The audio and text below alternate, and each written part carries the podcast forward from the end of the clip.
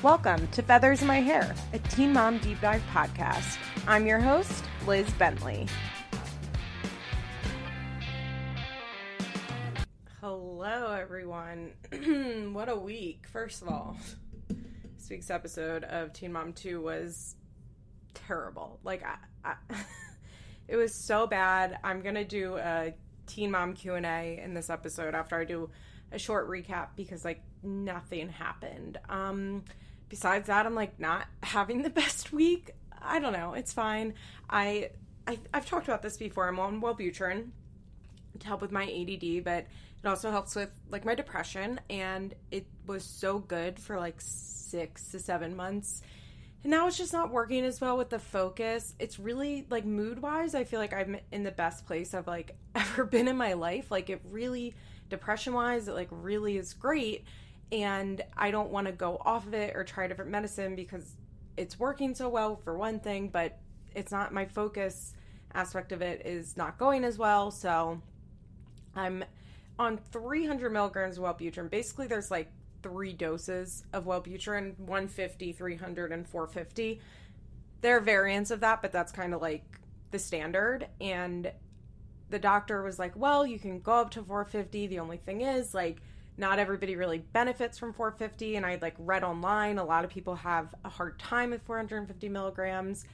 And so he suggested that instead of taking one 300 milligram like extended release pill i would take three 100 milligram instant release wellbutrins throughout the day which i think has been helping but it's fucking hard to switch medication around like that. It's it, eh, i've had ter- i haven't slept well all week um i like my body uh, it just feels weird on sunday. Last sunday i was supposed to record for patreon. I had to like reschedule the recording because i just felt so awful. Um one thing that's been helping i have been taking cbd i don't think i've talked about this on the podcast but i got into cbd like last year. I started drinking this drink called recess which is a cbd drink and then in the last like month or two i've um ordered some gummies and some what's it called? Like the Tinsker, Tinsker.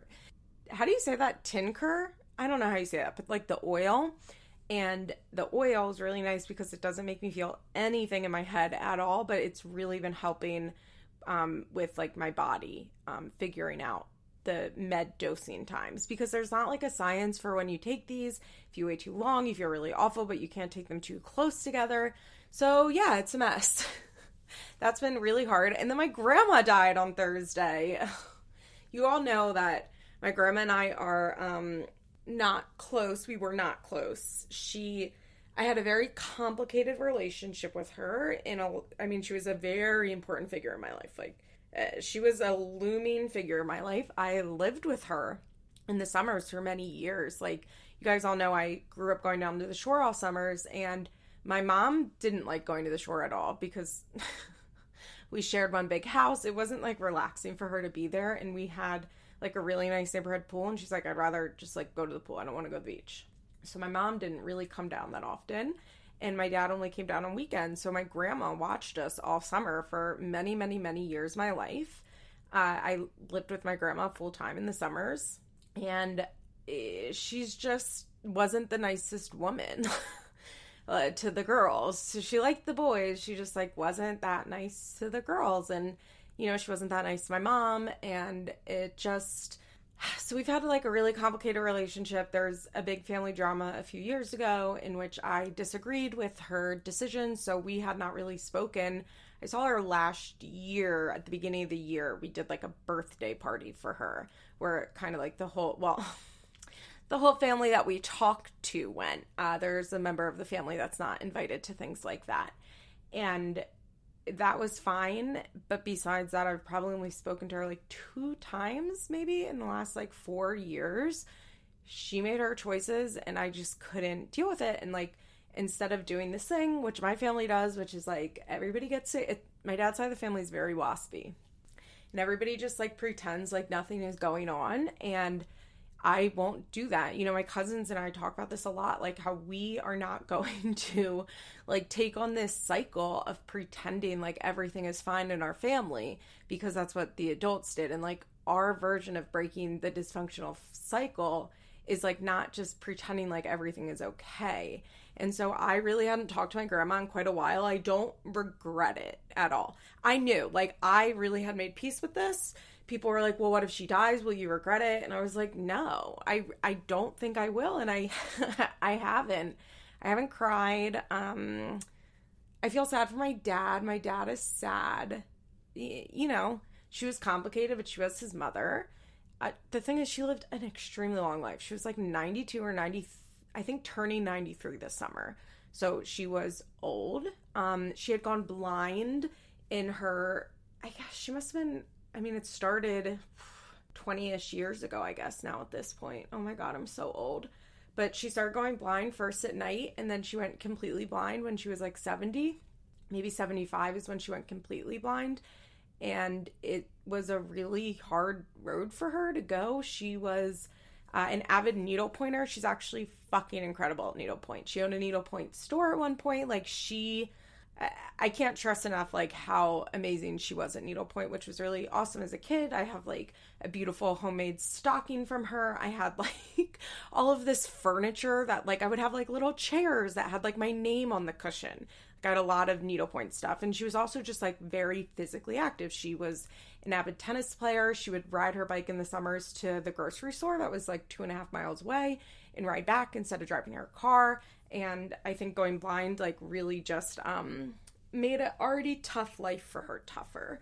But I have come to a point where you know, I kind of um I interviewed her once for a class. Like I did this long interview with her which was actually really good. It gave me a lot of insight into her life and you know, I think she did the best that she could with her life. She had a hard life and it, she grew up very poor and then married very rich, but that very rich man was a fall down alcoholic.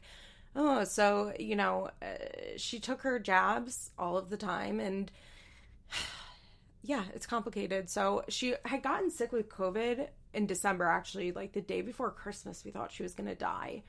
And then she didn't. Um, she, but then she like never really recovered from it. You know, she would have good days and bad days. And so finally, the like the nursing home that she's been at for a very long time uh, suggested that she, like she go into hospice. And she died like four days on hospice which in my opinion is the way to go. My dad was like i thought we'd have three to six more months. I'm like did you you like wanted her to live for three to six more months like that? And he's like well no but you know he's i i think it's just one of those things where you like can't ever really prepare yourself for it even though it's like it was very obvious that she was going to pass. And here's the thing like, she was so ready to go. She's been ready to go for years. My mom saw her, um, I guess like two years ago. My brother was in town. My mom went with my brother and my sister in law, my nephew, to go see her. And she told my mom then that she was like ready to go. She was a woman of faith. She was like active in her Presbyterian church. And I think she really believed in like heaven and going to heaven.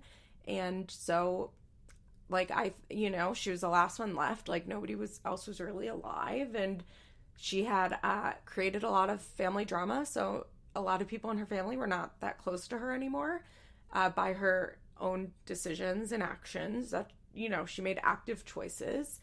And yeah, so she is gone. So it's just been like weird. I've been not really talking about it. I haven't posted it anywhere on like on Twitter, but I don't consider Twitter social media.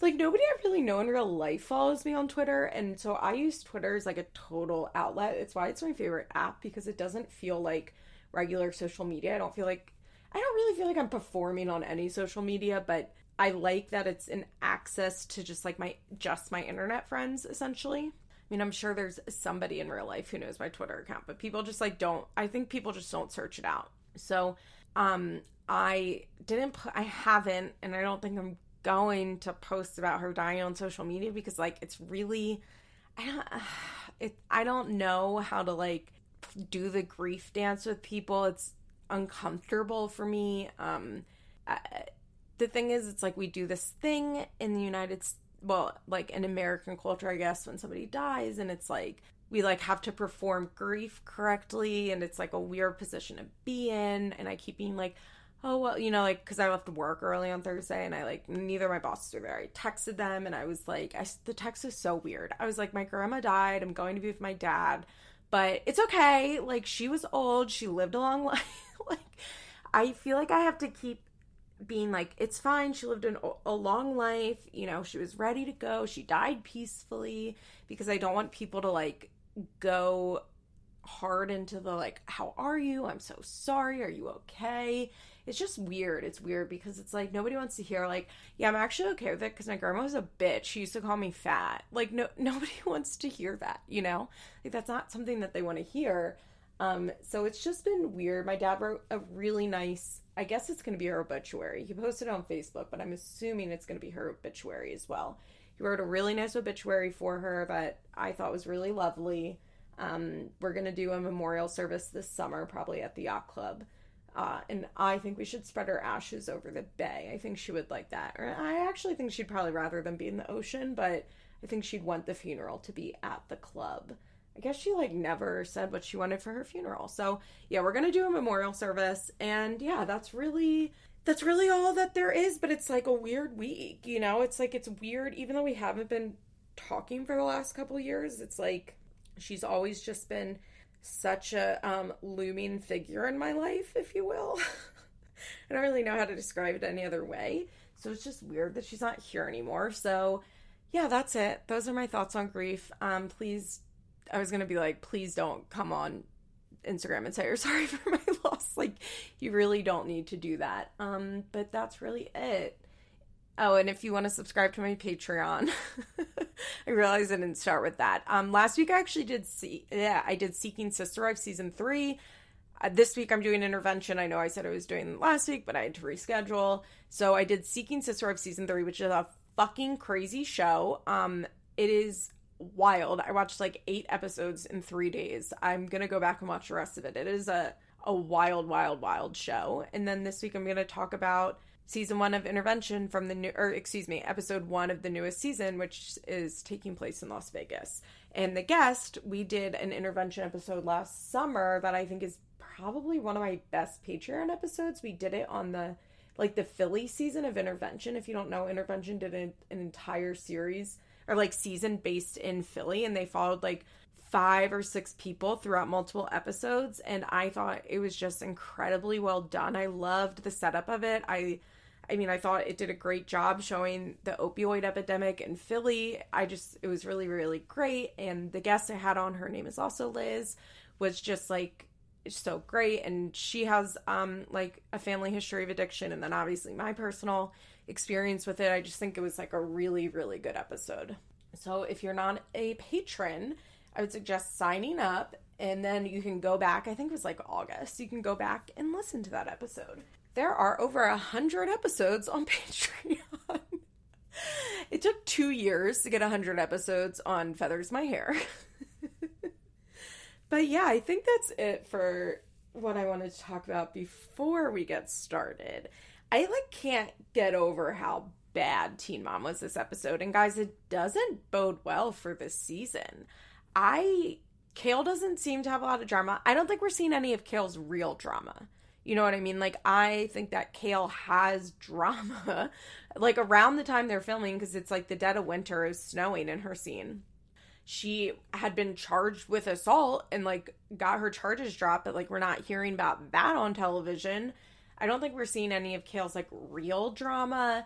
Um, Leah is now an after school special. It is the most inorganic thing that's ever existed. I I cannot figure out what the fuck they're doing with Leah's segments Jade, I need Sean to pop off more. You know what I mean? Like, I'm going to need Sean to act up a little more. Ashley and Bar, I'm hoping Shen pops in for a visit because, like, I, you know, like Ashley and Bar are fine when they're getting along. They're not that exciting when they're getting along.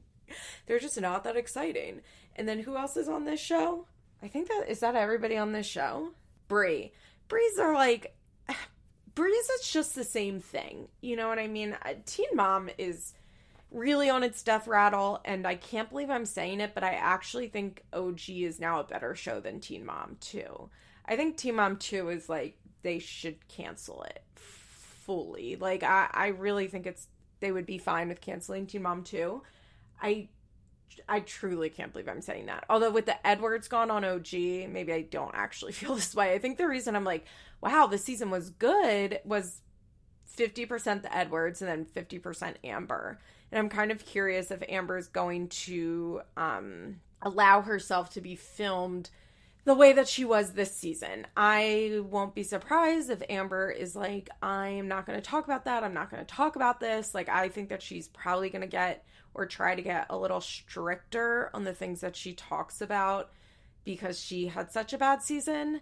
So I don't know. We'll see. I mean, give us Teen Mom Young and Pregnant, right? Like, I I really do think though Teen Mom Two is on its death rattle. Like, there's just nothing in these women's lives that they want to talk about, which sucks. It sucks. I can't believe that I'm saying it, but that really is where really is where it is.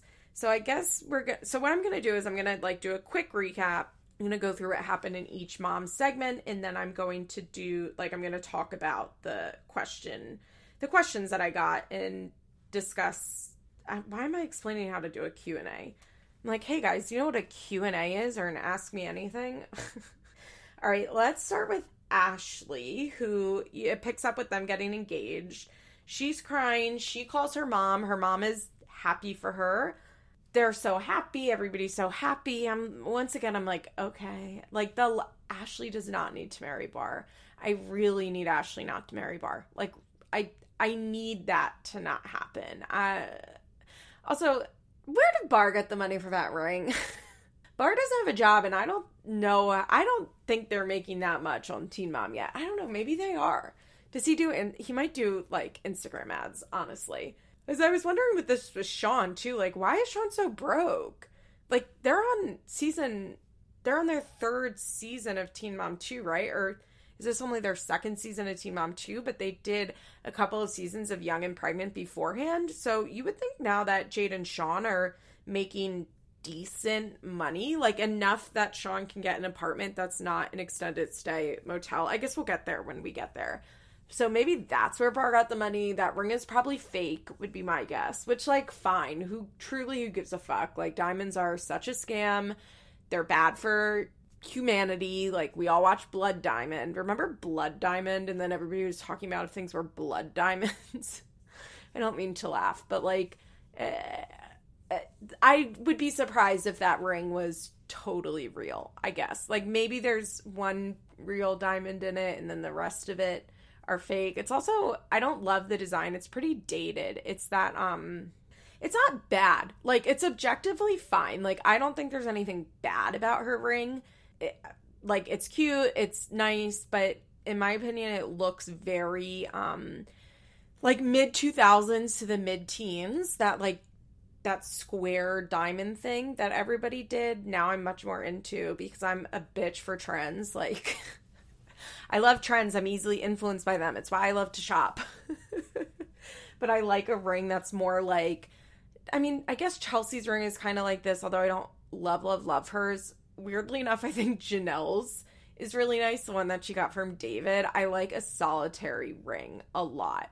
Um, but I also like non traditional engagement rings and vintage engagement rings. I really like Art Deco style rings. If I was to get engaged, I would probably want to get, well, I mean, like, I would probably get a non traditional, like, d- like a non diamond stone would be my guess. I don't know. Who knows what I would get?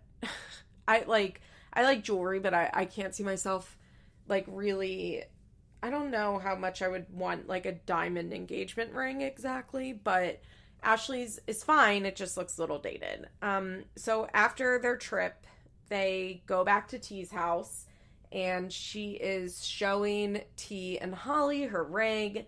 They're talking about the wedding. There's a really cute scene of of Ashley showing Holly her ring and she goes, "Isn't this so nice? Daddy got it for her. Got it for me." And then Holly goes, "Daddy, thank you for getting Mommy a nice ring." that little girl. Oh my gosh, she is so fucking cute and well spoken. And then they talk about the wedding. And the big decision is are they going to have a big wedding or are they not? T, first of all, T is like, you guys need to go get married right away. Like, what are we waiting for? And I'm like, really? Because then they remind us that it was just last year that they were having like blowout fights. I'm like, oh, yeah. I don't know why in my head I was thinking it was like two years ago that they were really rocky. And then for over a year, they've been like extremely solid. But now I'm realizing it's probably only been like eight to nine months that they're like super solid.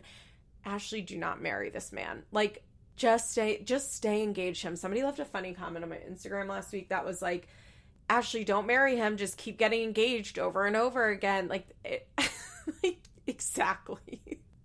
Ashley, just keep getting engaged over and over again. Do five engagements at bar. We're on two. Do yourself three more. You don't need to get married to him. Um, so Ashley basically is saying like I don't want a big wedding because of the drama between our families. And I think that Ashley is right, honestly. I think that the last thing that they need I think if things are going well, right? Like I think if things are going well, then they shouldn't like put their hopes and dreams on this wedding that like will be bad and get disrupted. Like it's not ever going to work the way that they wanted to. By the way, where's Chris, Ashley's sister? Have we seen Chris at all this season? I don't think we have. I mean, on one of the most iconic moments in all of Teen Mom franchise history is when somebody throws that chair at the Bar's birthday party and Chris catches it. so funny. But that's an example of why they shouldn't have this wedding. I don't know. I think that, you know, that stupid definition of like insanity is trying the same thing over and over again and getting the same results. Like that to me would be what's happening if Ashley and Bar decide to have a big wedding where they invite both sides of the family. It's just probably not going to work. And the thing is, it's like it could work, but why would you want to like spend the money and the effort on planning a wedding that like very possibly could lead to like major drama and disruption? Like that will be awful for your marriage. Like that will not be good. It will well not your marriage, whatever. But like that will be it's just such a waste and I feel like the chances are too high to risk it, if you will. They're too high to risk it. I think that sucks and it's not really fair, right? But I think that when you are choosing to marry someone who has such a disruptive family that you have such a volatile relationship with them, like unfortunately that's the trade-off you're making. Like if you want to have a big beautiful wedding where both sides of the family are there and it's like uh, storybook perfect like you're gonna have to get another husband because it's not gonna come from bar. What they should do is they should have like a nice elopement but like not just the two of them like ashley's family and then like a select few people from bar side should go like take a vacation somewhere and get married there like do some sort of destination thing. I just I can't imagine like why they would risk that. And and Ashley and Bar were wearing matching Coach sweatshirts. Did anybody else notice that? I guess Coach is coming back. I've been seeing some stuff about Coach coming back, and I've actually been getting targeted ad for Coach bags that are really nice. I've actually always quite liked Coach as for leather goods. Um, you know, they had a really hard time after the the double C logo. Like went out of style and I think people had really written Coach off, but I think Coach has always made nice leather stuff. And it seems like they're really focusing again on leather goods and they look nice. One of their bags was like really popular in TikTok with Gen Z. So I don't know if like Coach is really coming back. I don't know if that was a real Coach sweater. They weren't even sweaters, they were like hoodies. Wearing matching hoodies, they just looked so silly, especially the double C Coach matching hoodies. Oh gosh. Okay, let's take a quick break and then talk about somebody else. Hey everyone, I'm really excited about today's sponsor, Feathers in My Hair, because you all know that I love my bed. I famously record the podcast in the bed, and guess what? I'm recording this ad from my bed. When Helix reached out and asked if they could send me a mattress to try out, I was like, yeah, of course, definitely. You know, as I'm getting older and I have my little back issues, my old bed It was fine, but it was really starting to hurt my back when I woke up in the morning because it was so soft. I hopped on the Helix site and took their two minute sleep quiz, which I appreciated because I'm a side sleeper. I also need a firm mattress, but here's the thing I don't want it to just be firm. I also want it to feel very soft. So I want the support of a firm mattress, but I also want to sink into my bed like it's quite soft. The quiz took all of these things into account, and thanks to the sleep quiz, you know that you're getting the best possible mattress for you. Helix has soft, medium, and firm mattresses. They have an option for a cooling mattress if you're a hot sleeper, which I absolutely am. Helix cares about everyone getting the mattress that works best for them and has options for all body types, including plus size. I took the Helix quiz and it recommended me the Midnight Lux. It's a perfect combination of soft, but still a lot of support for my back. So if you're looking for a mattress, check out Helix and take the quiz and see what they recommend for you. It comes shipped right to your door. Just go to helixsleep.com slash feathers, take their two-minute sleep quiz, and they'll match you with a customized mattress that works just for you. They have a 10-year warranty and you get to try it out for 100 days risk-free. They'll even pick it up for free if you don't love it, but trust me, you will. Helix is offering up to $200 off all mattress orders and two free pillows for our listeners at helixsleep.com slash feathers. That's helixsleep.com slash F-E-A-T-H-E-R-S. Okay, so Leah, literally nothing happens except we find out that Leah doesn't have health insurance. Which she went online and posted that being from a small town, she didn't really know anything, not just a small town, but like being from a low socioeconomic town, she didn't really know anything about health insurance. Okay, here's the thing. One, she was like, you know, and your parents' health insurance until you're 26. I, does Leah's mom have health insurance that Leah stayed on until she was 26? That doesn't really seem accurate to me. I'm assuming when she married Jeremy when she was what, 18? Wasn't she 18 or 19 when she got married to, uh, excuse me, Corey? That she had his benefits, and then shortly after that, she married Jeremy and she had his benefits when I find it hard to believe that Leah, as a child, wasn't on state Medicaid. Like, just according to what we read in her book, her mom worked um like low minimum wage jobs. Low minimum wage isn't what I'm trying to say, but her mom worked jobs that I'm assuming did not have benefits. She waitressed a lot. She would do custodial work. Um, I don't think she, well, I guess maybe if she was doing custodial work and was in a union, she would have had benefits or worked at like a hospital. But it didn't seem like Leah had health insurance as a child just based on what she shared in her book. So when she started talking about parents in the age of 26, I'm like, is this relevant to you? And then she said that she could, so then she says she gets insurance, but she couldn't have the tumor covered because it's a pre existing condition. I I don't I don't get it. I don't understand anything about health insurance. I don't really understand why a pre-existing condition would matter. I thought that was the point of the ACA. But whatever. I think I think Leah is um making an excuse for her irresponsible decision not to have health insurance by saying that she didn't know she could have health insurance and that it was like po- that she didn't know that it was possible for people to get health insurance if it wasn't from their parents or their spouse i think is what she says. Hold on. She must have posted it on our story so it's not on her grid. But basically being like yeah i just i really didn't understand that uh like a private single person could have health care which to me seems impossible because I would assume, one would assume, I don't believe it's impossible for a person to think that, right? Like, especially if you come from a place where not a lot of people have health insurance, and if they do have health insurance, it's not from the private market. I get that. That, that I am not saying doesn't exist.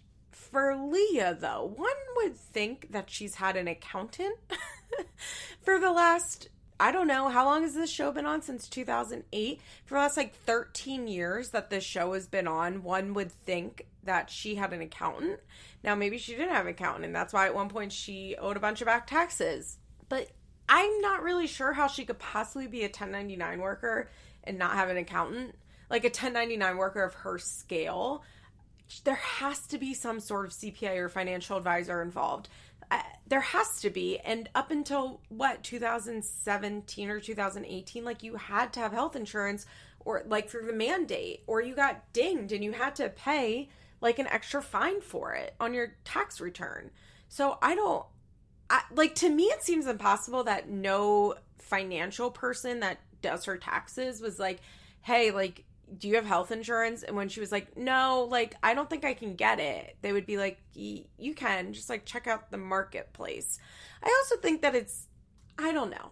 Leah, when it's convenient, does this like I'm a small town gal thing, which she is a small town gal. I'll give her that, right? I'll give her that.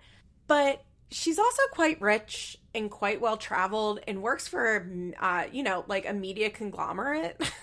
like, she's not just your average small town gal. And I just find it hard to believe that health insurance has never been mentioned by any of her co stars. Like, her and Kail have never had a conversation about it or by anybody at MTV or by any financial official.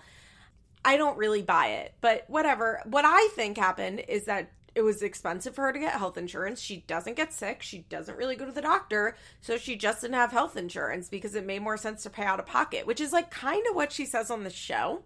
She's like, well, I just thought it made more sense to like pay up front, which I don't think is pro- like necessarily untrue for her, would be my guess. Like, I have a high deductible insurance. Like I think I've talked about this. It's sixty five hundred dollars.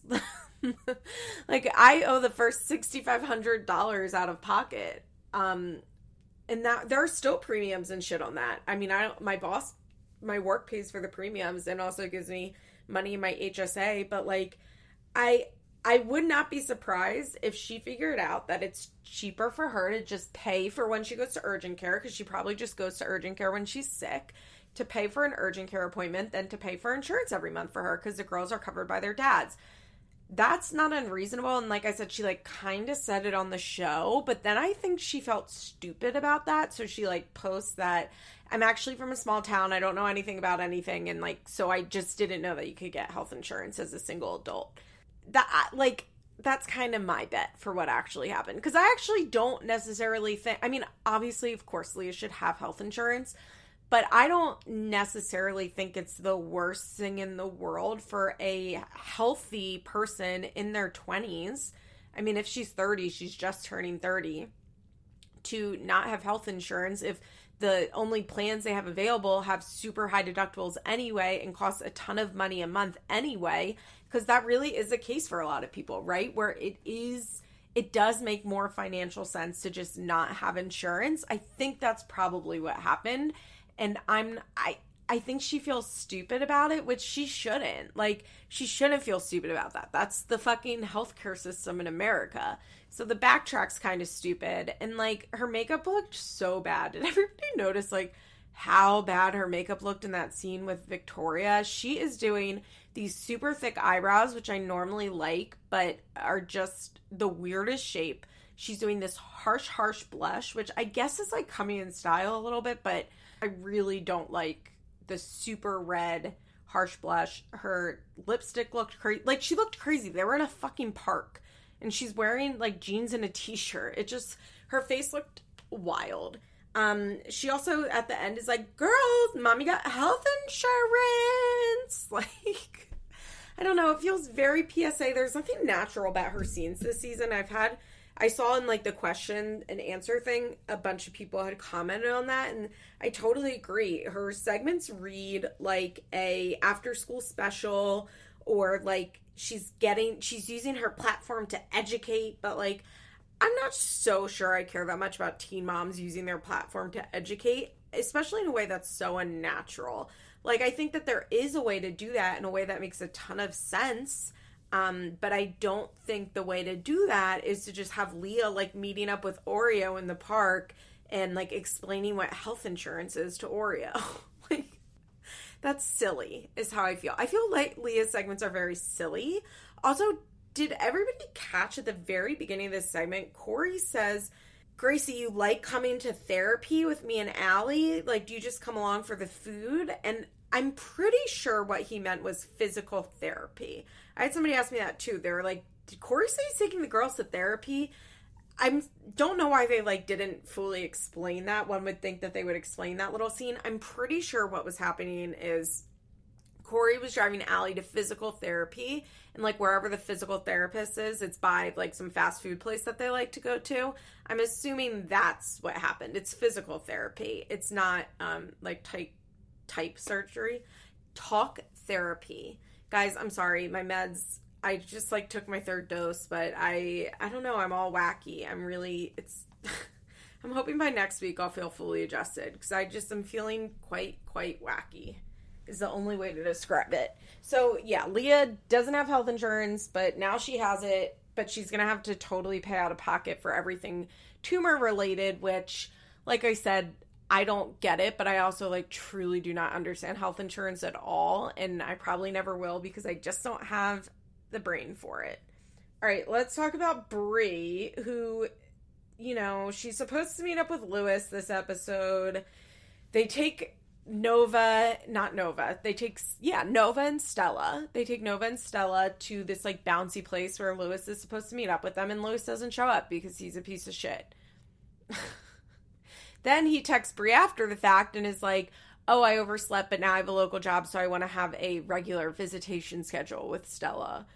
Imagine the nerve of not seeing your kid for months and months, over a year. I question mark a long time, not seeing your kid for a long fucking time. Probably is over a year at that point because I think, at least as far as we know, the last time he came around was like winter 2020 and then i'm assuming well i mean bri didn't really take the pandemic that seriously but i would guess that he probably hasn't seen stella in like a year at that point and even that was the first time he had seen her in how long. He's seen stella like 11 times in her entire life which is it's just sick. It's really luis sucks. He really sucks and we find out that he's no longer helping with daycare which he was for a while and roxanne makes a great point that she's like I feel like when Luis is financially stable, he kind of like stays away and then he comes around when he's like tight with money. And I think that's a really good point is like when he is sending money to her, he's like, well, whatever, I'm sending her money. And then when he doesn't have any money, he's like, well, I want to see her. I want to do this. I want to do that to kind of justify the fact that he's not sending her money. Luis is a fucking bum. He is a true bum. Um, there is a cute little scene of Stella talking about her asking about granddaddies or like granddads, and then says her granddad is bald, but she's talking about Luis. they were at that jumpy place for over two hours, and Luis just never showed up. It's so fucked up. So, so, so fucked up.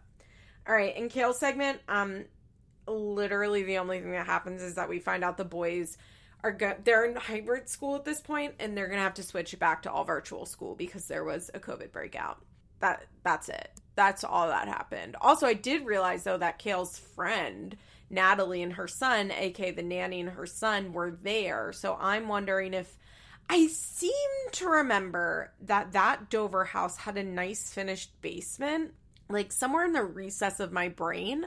That house had like a decent finished basement. So I wonder if there's a bedroom down there. I know in the Middletown house, it was like a whole like in law suite in the basement. So I wonder if that's the situation. I would guess that house is a four bedroom house, right? And we know that Lux and Lincoln are sharing a bedroom. And I would imagine Isaac is on his own. I wonder if Creed sleeps in with Kail and then the nanny and the son have one of those bedrooms. I mean, it's a tight squeeze, but I mean, at this point, my understanding is basically that like Natalie is her co parent you know, it it is a lot to have four kids, and even without having four kids, even if two of the kids are gone half the time, it's a lot to have two little kids under the age of three by yourself. Well, how old is Lux? He's like turning four, I think. He was born in 2000. Yeah, he's turning four, I think very soon. I seem to remember his birthday is towards the beginning of summer. So he, and then Creed's birthday is like also around July, right? Wasn't that in the summer as well? But I like, I don't, I don't really care about Kail as a live-in nanny. I see a lot of people criticize her for it, but like I to me that's like such a non-care. I'm just curious about the living arrangements. And I wonder like how much she pays Natalie versus allowing Natalie to live in. I'm very curious about Kail's finances always. and just like how tight of a squeeze it is because I mean when all the boys are there, that's four kids, Kail, another adult Natalie, and then the teen son is I think like 16 or 17. He looked like a a, a full blown teen, not young. So that's a lot of people in one house, and that house is fine, but it's not that big. It's not the same size as the Middletown house. So curious about that. I don't really understand why it doesn't get addressed on the show that like these two other non-family members like full-time live with Kailyn to me that seems like a significant thing to comment on. you know, like I don't know why they're not like she just gets a Chiron that's like Natalie, um, Kail's friend, and then the son like he's at one point he's like sitting doing homework with Isaac, and he doesn't get a Chiron at all, and you're like, who's that teen boy? I don't know why they just don't do a throwaway of like, this is my nanny and this is his son and they live with us and I am so grateful for them and they're like family to me. That would answer all the questions. This stupid show. Okay, um, who is left? I guess we'll talk about Jade. Jade is the only one left, right? Wow, what an episode, guys. This is Jade is Jade is unlikable. Jade is quite unlikable. Every decision she makes is baffling to me. I the way that she lives in chaos, which I understand why she lives that way because of her parents, right? Like I I get it. Her childhood, I get it. I I get it in like intellectually, I guess is the word I'm looking for, but as far as watching it, oh, Jade and Kayla are so similar in so many ways in that I feel like Jade all she does is make her life more difficult. It's all she does. This episode she decides she's going to move, so she just like move. Like she signs a new lease and within a day she's like, "Okay, I'm going to move." And like has everybody come over. She rents a truck, gets some boxes, and everybody comes over and doesn't have a lick of anything packed. It's like I've been rewatching some Parks and Recreation and it's like in season 2 when Tom is moving out of his house and he has everybody come over and he hasn't packed anything at all. Like that's what this looked like. Her home was not packed. I can't like that's your fault, Jade. There are a lot of things that happen in Jade's life that are not necessarily her fault, even if she contributes to the chaos, right? Like it's not her fault that her parents are drug addicts, but it is her fault that she allows them to play such an integral integral role in their life, knowing that they are drug addicts that are unreliable. Uh, I will. I just don't get it why she makes these decisions over and over again. The fact that you would like have people come over to help you move when you haven't even started packing is just so mind blowing to me. The way they treated Chloe during this just made me so uncomfortable. They're always so mad at Chloe for being a toddler, is how I feel. They're always so annoyed with her. And, like, look, I get it. Like, toddlers are fucking annoying. Like, they are annoying, but why wouldn't you get a babysitter for Chloe when you know Chloe is very active and loud and runs around and she can't just sit still. Like, why wouldn't you get a babysitter for her? Like, go send her over to your cousin's house. You haven't seen her cousin in forever, by the way. Remember, her cousin was always around in her first couple seasons? But like, send her to your cousin's house for the weekend and move that weekend. Or it looked like she had an in home daycare provider. Like, the daycare provider was doing it out of her home. I bet that daycare provider has extended hours.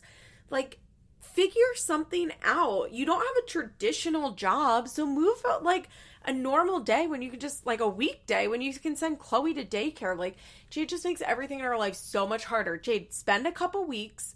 Honestly, you don't even need a couple weeks. Spend a couple days packing up everything, send Chloe to the babysitter, and then move that shit. Have three or four people come over. It's going to take all day. It's going to be annoying and hard, but you can do it. I just I can't fathom like why she makes the decisions that she makes over and over again and then she gets so mad at the facts of her life. She gets mad that her toddler is acting like a toddler. She gets mad that her parents are unreliable. She gets mad that Sean is lazy.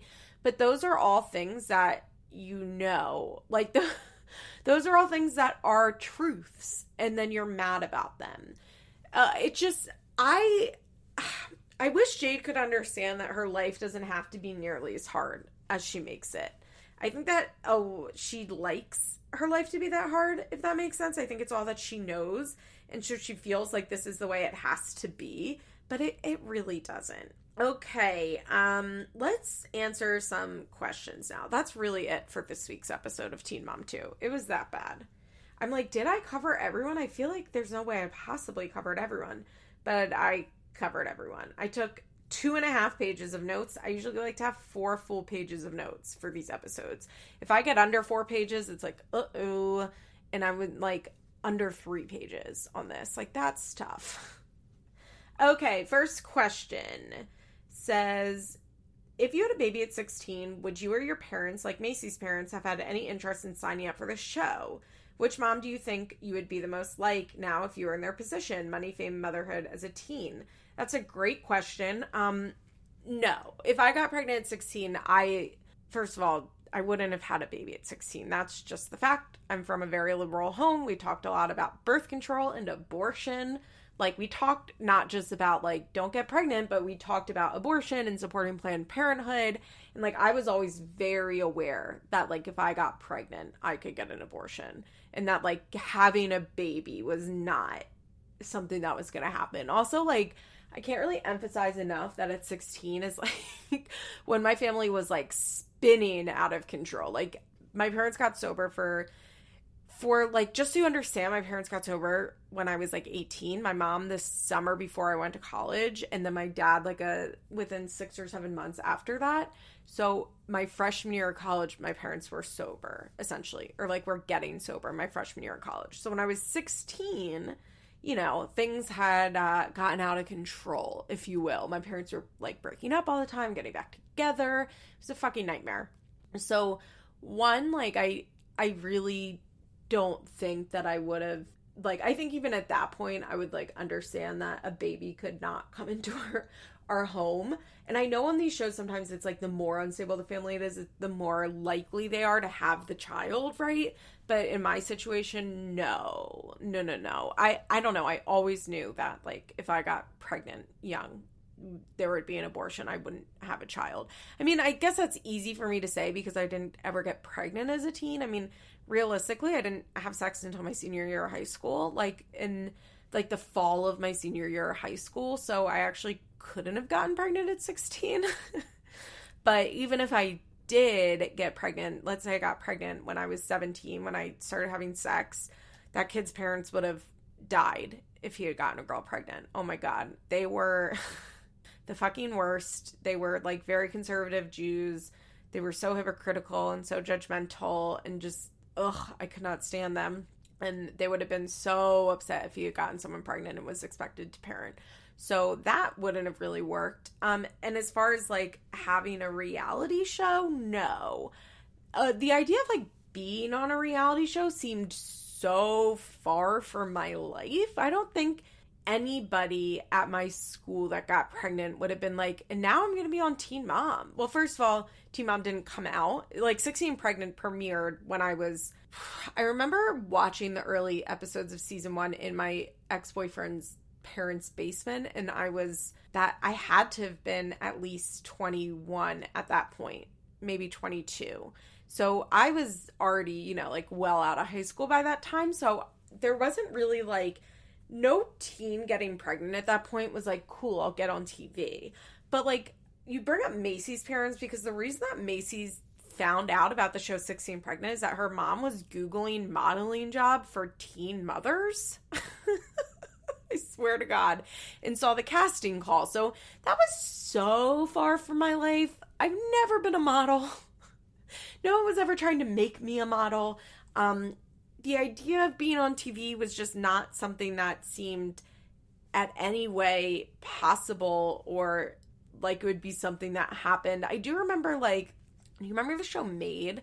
They filmed a bunch of episodes at the the high school in the mainland for my beach. So I definitely talked about this not that long ago. I'm having major deja vu. So I like understood that it would be possible, I guess, to get on a show like that. But by the time I was 16, I think I was very uninterested in the idea of that. I just, that's never been the type, I've never had dreams of like being famous. The reality is, is honestly, sometimes this podcast is too big, in my opinion. And this is not a very, like, this is not an extremely successful podcast. I mean, it's fine, right? Like it does fine, but this I don't get that many listens. And even that sometimes is a little too much with the way that people um like come at me. Like I I don't have the the thick enough skin to be famous. I think I've always known that and I've never I think you either see yourself as someone that would be on TV or you don't, if that makes sense. I feel like there are people that just like kind of know like that's what they want to do. They would be great on it. They're interested in it. Or people that like would never imagine doing that. And I think I definitely fall into like never imagine being on reality TV. I've never wanted that type of attention, I guess for better for lack of better word. Okay, so that's a good question. That's really interesting. I'm honestly never thought about that, but I wouldn't have had a baby if I got pregnant at 16, and even if I did keep the baby, I never would have went on reality TV. My parents would never like allow that to happen either, and they wouldn't be on reality TV. No. okay, so next question. Kaylee Barnhart says, "Why do you think Javi and Joe still allow their kids to be around Chris?" That's a good question. Um, that's a really good question. Chris, according to Kail, is very violent, and we're to believe that he's been violent around his kids, if not all of the kids.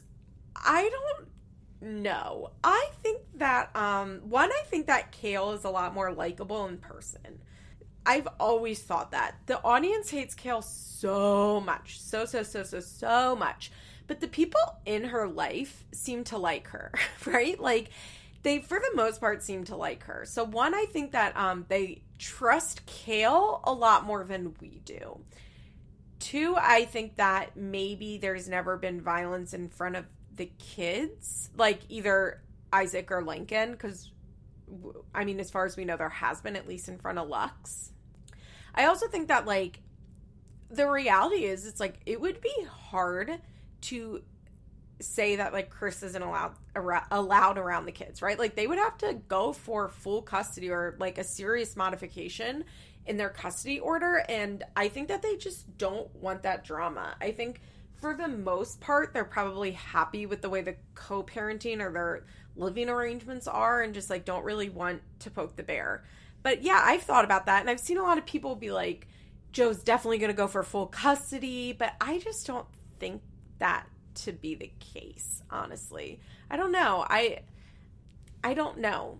I really don't know. Maybe they don't know the full extent of what goes on with them. I it's a good question though.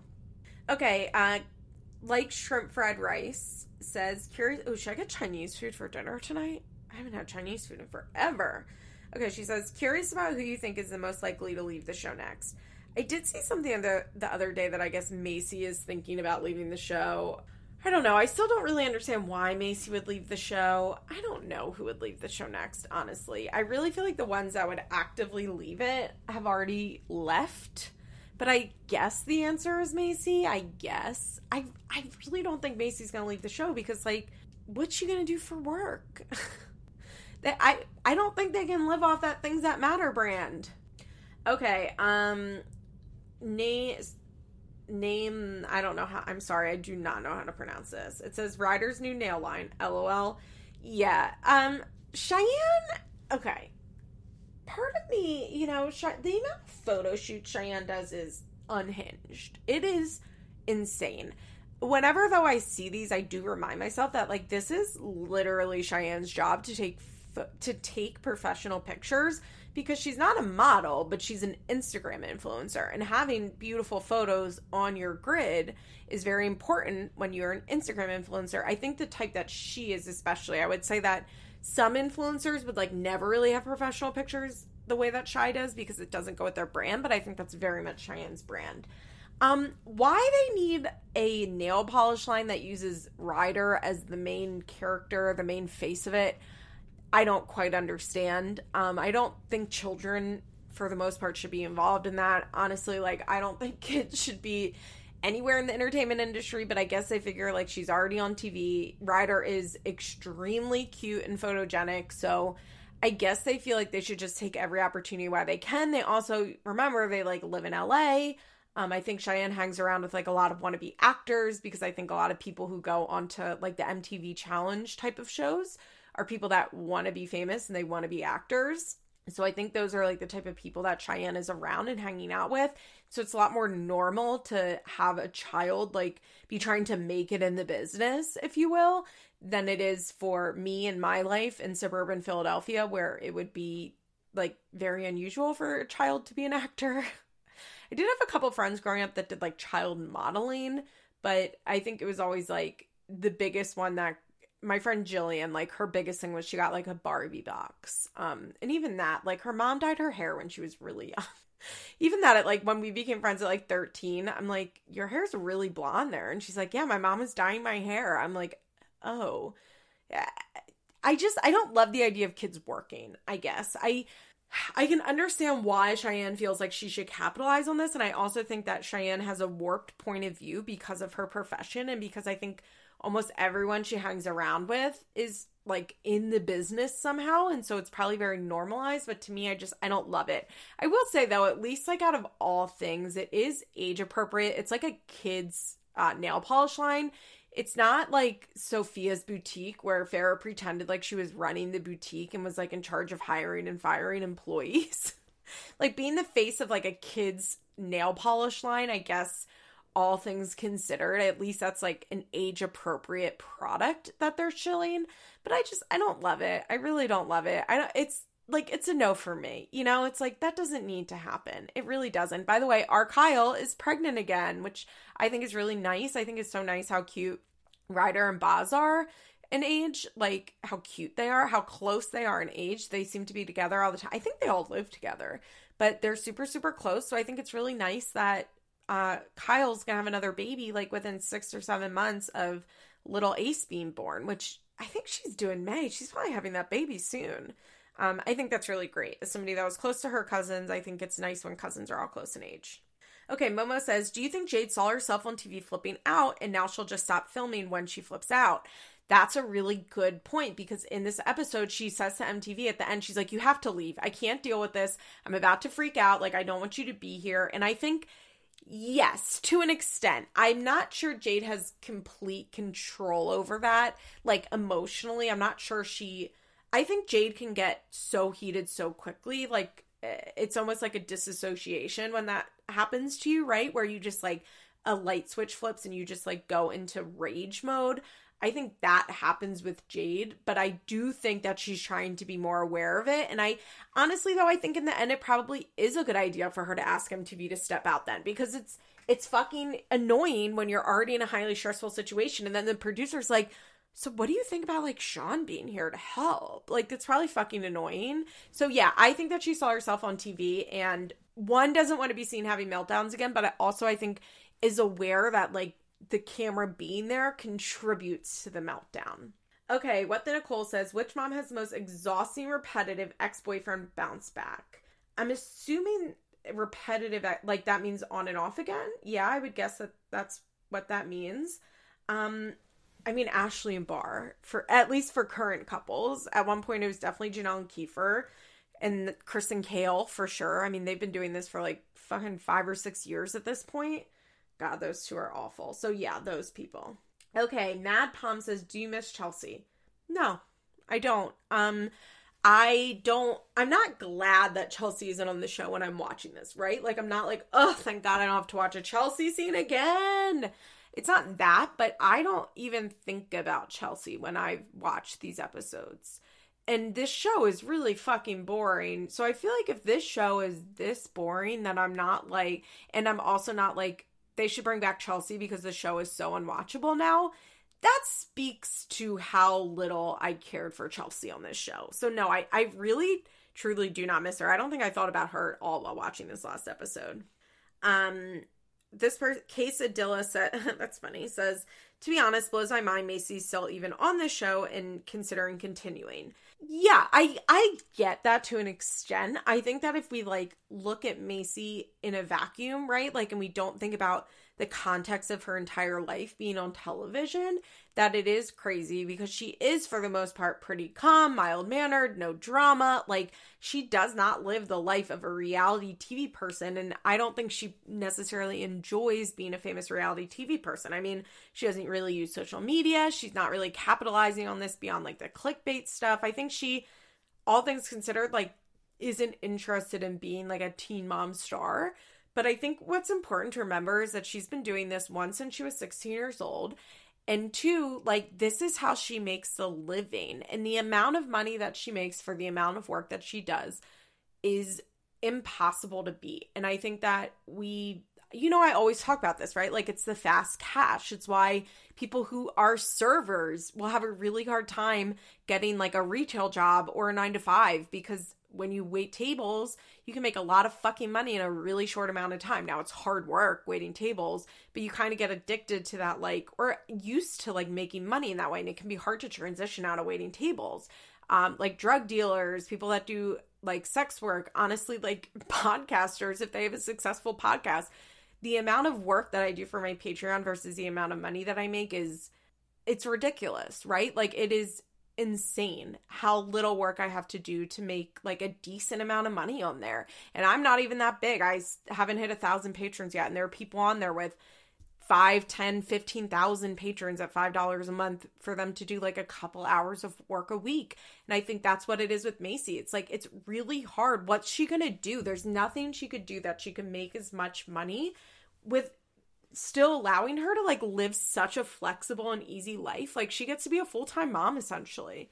So I think that is the main thing to consider and also remembering that like she's been doing this for almost for like a majority of her life at this point, right? She's been on TV since she was 16 and she's in her early 30s now, I believe. So for us, I think who make a normal amount of money doing normal jobs and are have not been on television our whole lives, it's incomprehensible. But I think if you're actually in Maci's position, it makes sense. Um, okay, so Shelby Thomas says, "Do you think Leah's segments are genuine or a PSA set up by MTV?" I think a PSA set up by MTV. I don't think she has anything going on in her life, so they're really producing her scenes. Oh, I love this. Libby G13 says, "Which teen moms have service?" Services like housekeepers, cleaners, laundry services, etc. And then sure, obviously not Leah. I love the idea of this. So Kail definitely has a lot of um like domestic help. Like I would bet she has cleaners come in twice a week, she has the live-in nanny, etc. Um I think Bri probably does not. Leah probably does not. Chelsea definitely has cleaners. I would bet Maci has cleaners. I honestly as somebody that grew up with uh, cleaners that came twice a week. Like, if I had the money, I would absolutely be doing that. Like, I can't imagine not doing that if I had the money. Cleaning sucks. I don't like to clean. I mean, I do clean, but I don't like it. So, if I made the amount of money that the team moms make, you better believe I have someone coming to my home twice a week to clean. Um, I would bet a lot of them use cleaners. Yeah. Amber, mm, Amber probably doesn't let people. Uh, no, she did have a housekeeper because I remember there was drama with her. Like she reported Amber for smoking pot or something. I can't remember. Amber did have a housekeeper. I would bet most of them. I mean, these women are rich, right? Like one of the first things you do when you get money is you start um, paying for things that you don't want to do anymore. and most people don't want to clean. That, yeah, that I would guess. And I would guess a lot of them, a lot more of them have childcare help than we know. They probably just don't come over when MTV is there. Okay, Grace Allison says, Is Leah the new Chelsea, or at least is MTV going for that angle? Yes, to an extent, yes. Um, I think that they want us to relate most to Leah, like we did with Chelsea, but I think in actuality, like Leah's never gonna be as popular as Chelsea. She's just not. I think that um like the bounce back that Chelsea had, I, like what it is is that Chelsea's low was never that low. So people never really hated her and then we saw her like she lost all this weight, she got better hair, she got better clothes, she finds this guy, she has this beautiful family, she's so happy. I think that like people fucking love. I think Leah's low was very low first of all. Um, I also think that Leah doesn't have that like upper middle class thing that Chelsea has that people aspire to also unfairly or not like leah isn't married and in a relationship and popping out cute little babies in the way that chelsea is i think chelsea the fact that i think people really love the fact that chelsea is living a very traditional heterosexual life right like yeah, she had Aubree and like fucked around with Adam, whatever. But then she met Cole. They get married. They have babies. Like, I think people really like that. And I don't think Leah just like has that going for her which I just think speaks a lot to like who watches this show. And I also just don't think Leah's life is aspirational in any way. I don't. I think people are glad that Leah is doing so much better. By the way, I forgot to mention this. Leah absolutely told a lie in this episode. I don't know if anybody else caught this, but she's talking to Victoria and she says, um, you know, I'm really scared to get surgery because the last time I had surgery, they gave me uh they gave me they gave me pills that I got hooked on. She fucking stuttered over that cuz she's telling a lie. I'm sorry, I will never believe that she didn't become a drug addict until that op botched epidural with Addie. I think that that's what sent her down like the really dark spiral, but I'm convinced that that girl has been using drugs for a long fucking time or had been. If you rewatch episodes in season 1, she's off her skull. And I refuse to believe anything else. And she stutters over it talking to Victoria because she probably knows that Victoria knows that that's not true. um, but yeah, Leah, I think people are really glad for Leah. I think people find Leah um I think they like root for Leah. You know, I think people are like, "Oh my god, I'm so happy for her. She's turned it around so much. She's such a great mom." But she's not aspirational in the way that Chelsea is. I don't think anybody watches Leah's segments and is like, "I want to be like Leah." Right? Because like nothing about her life is that great. Her life is good, but nothing about it is like that great. Where Chelsea, I think a lot of the viewers watch it and are like, I want Chelsea's life. I want to have a great husband. I want to have a bunch of kids. I want to live in a big, beautiful home.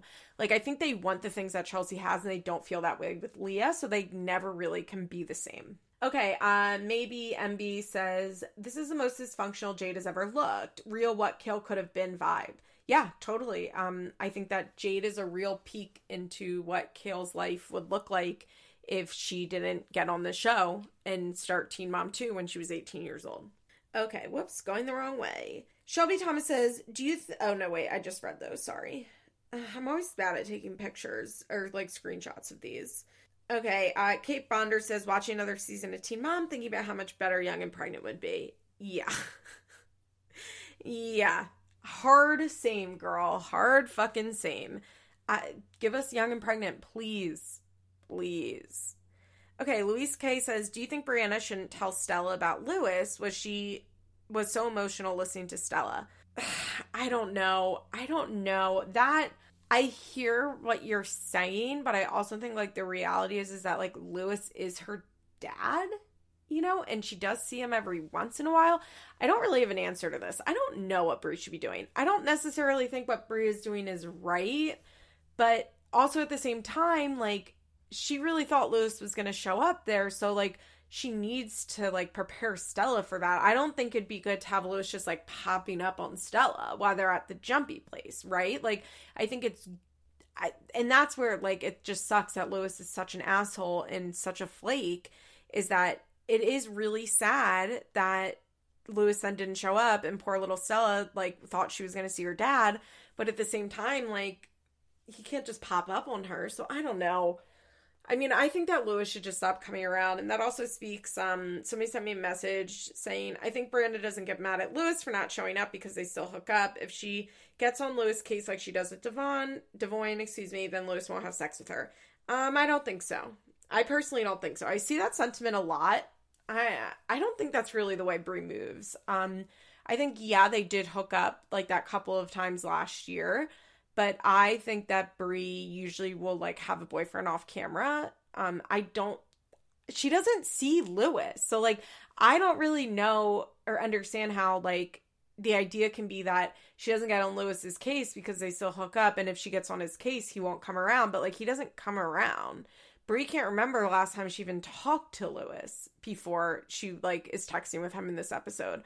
I don't I don't think they hook up, honestly. I mean, maybe every once in a blue moon, but I don't think that's why she doesn't get on his case. I think she doesn't get on his case because he's not around to get on his case. I think that if Luis was in and out of the picture as much as Devoin was, or there as much as Devoin was, it would be the same. I think Bri has just like completely and utterly given up on Luis and caring about Luis and like expecting Luis to do anything. So she just doesn't get mad at him about it, which isn't fair. But I think that's what's happening, right? Like I just think also Luis has given her significantly more more money like throughout Stella's life than Devoin has given throughout Nova's life, even though Nova is double the age of Stella like Luis has given her a lot of not a lot of money, but he's at least paid child support for like periods of time in a way that Devoin has never. And I think that um that's what Bri cares about a lot more than somebody actually being physically present. I think she just wants financial help with them because I think she kind of has like accepted emotional help isn't going to be there. I don't know. I think that Devoin is one of the, first of all, I think that they care about Devoin in a way that they don't care about Luis. As I've always said, they like care about Devoin like he's their bum ass cousin, right? Like I think they want him to do better. I think they want him to be there. I think that they will get their hopes up with him and then when he falls they get so mad about it. I just don't think that Bri actually like I think that she just has so the bar is so low for Luis that she doesn't get mad. And that the bar is a little higher for Devoin and that's why she gets mad at him. All right, I think that's it for all of the questions that I had. Let me just check. Oh, there's one more. Jenna Girl says, "Which Teen Mom Reddit? Which Teen Mom would you want to do?" A Reddit ask me anything. None. I would want producers to come on and actually be truthful about it. I don't really care to hear from any of the teen moms because I think they're all gonna lie, and I care more about the behind the scenes stuff. But I mean, if I could like make someone have a truth serum and then I could ask them questions, I think it would actually be Amber because I think she would have some interesting shit to say. All right, guys, that's it for me. If you want to hear more, find me on Patreon, patreon.com slash Liz Explains. You can find the link in my Instagram bio. And I will talk to you again next week, hopefully with a better episode of Teen Mom 2. If it's not better, then, you know, we'll reassess and figure some shit out for feathers in my hair. Uh, I don't mean that in like feathers in my hair is going away, but mm, I don't know, throwback episodes, I guess. We'll we'll figure it out. All right. Have a good week. Love you. Bye.